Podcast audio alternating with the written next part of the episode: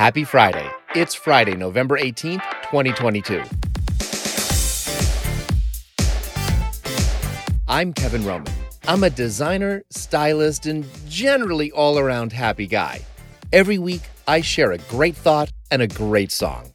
We all deserve a dose of encouragement, a fun tune, and a reason to smile. This is Happy Friday.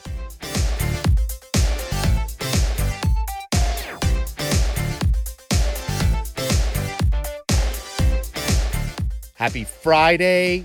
We had happy snow this week.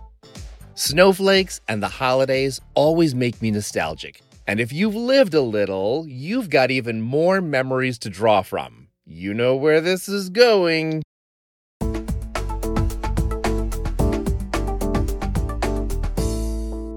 Everyone is talking about the 1980s right now. Back in the 80s, you know what everyone was talking about then? Role models.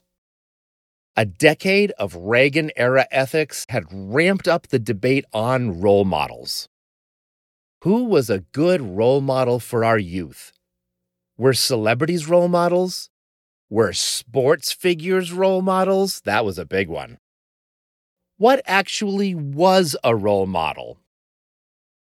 That question stuck in my head. In 1989, as all the go go hype of the 80s drew to a close, I asked myself, who will be a role model for the next decade? I wrote down some requirements. My role model needed to be successful, creative, spiritual, an age you could relate to, not too lofty status so as to be a relatable mentor figure, broad reaching abilities, and have wide appeal, to be an example for many. I don't need to tell you who I picked right now, it was a good one. But every decade since, I've asked myself, who is a good role model for this decade? And over time, it's affected who I've looked up to, respected, and even molded myself to be a little more like.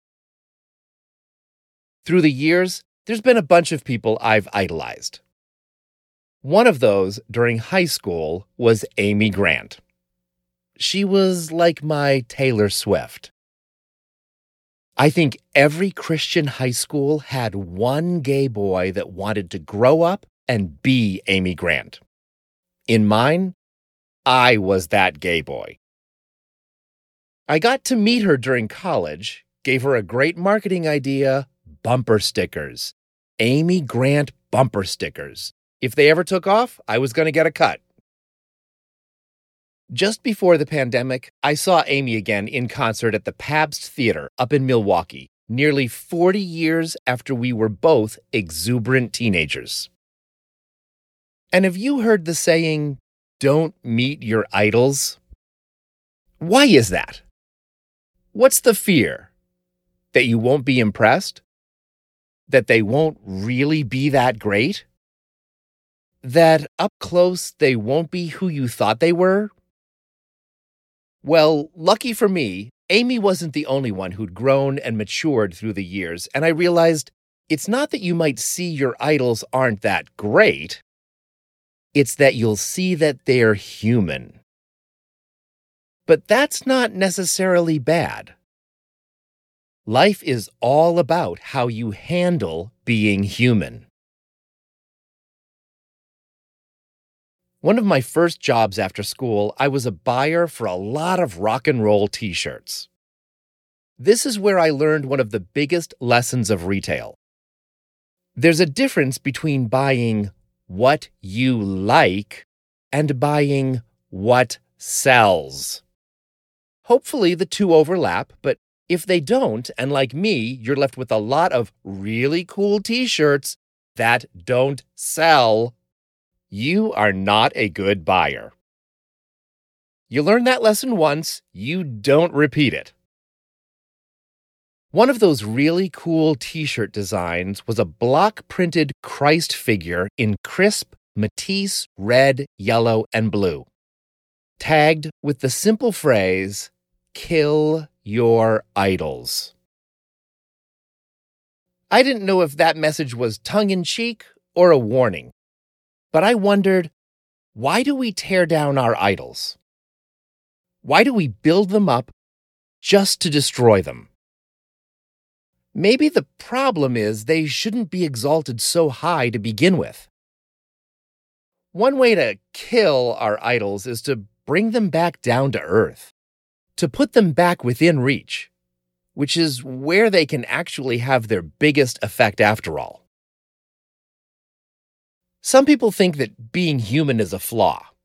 What I love about being human is that it makes us unique.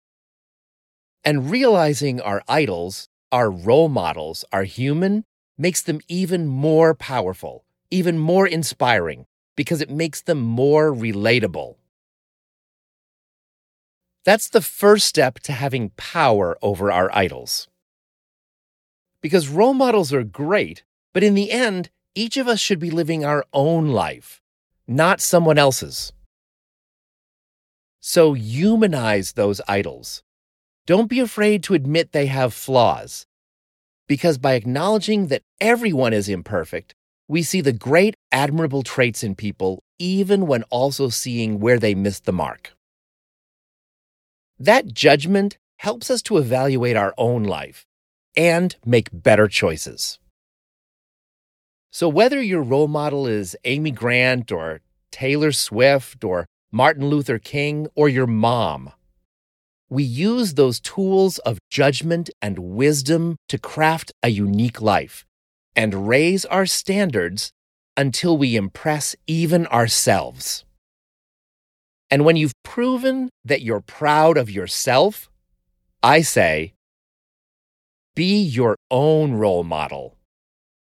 Be your own idol.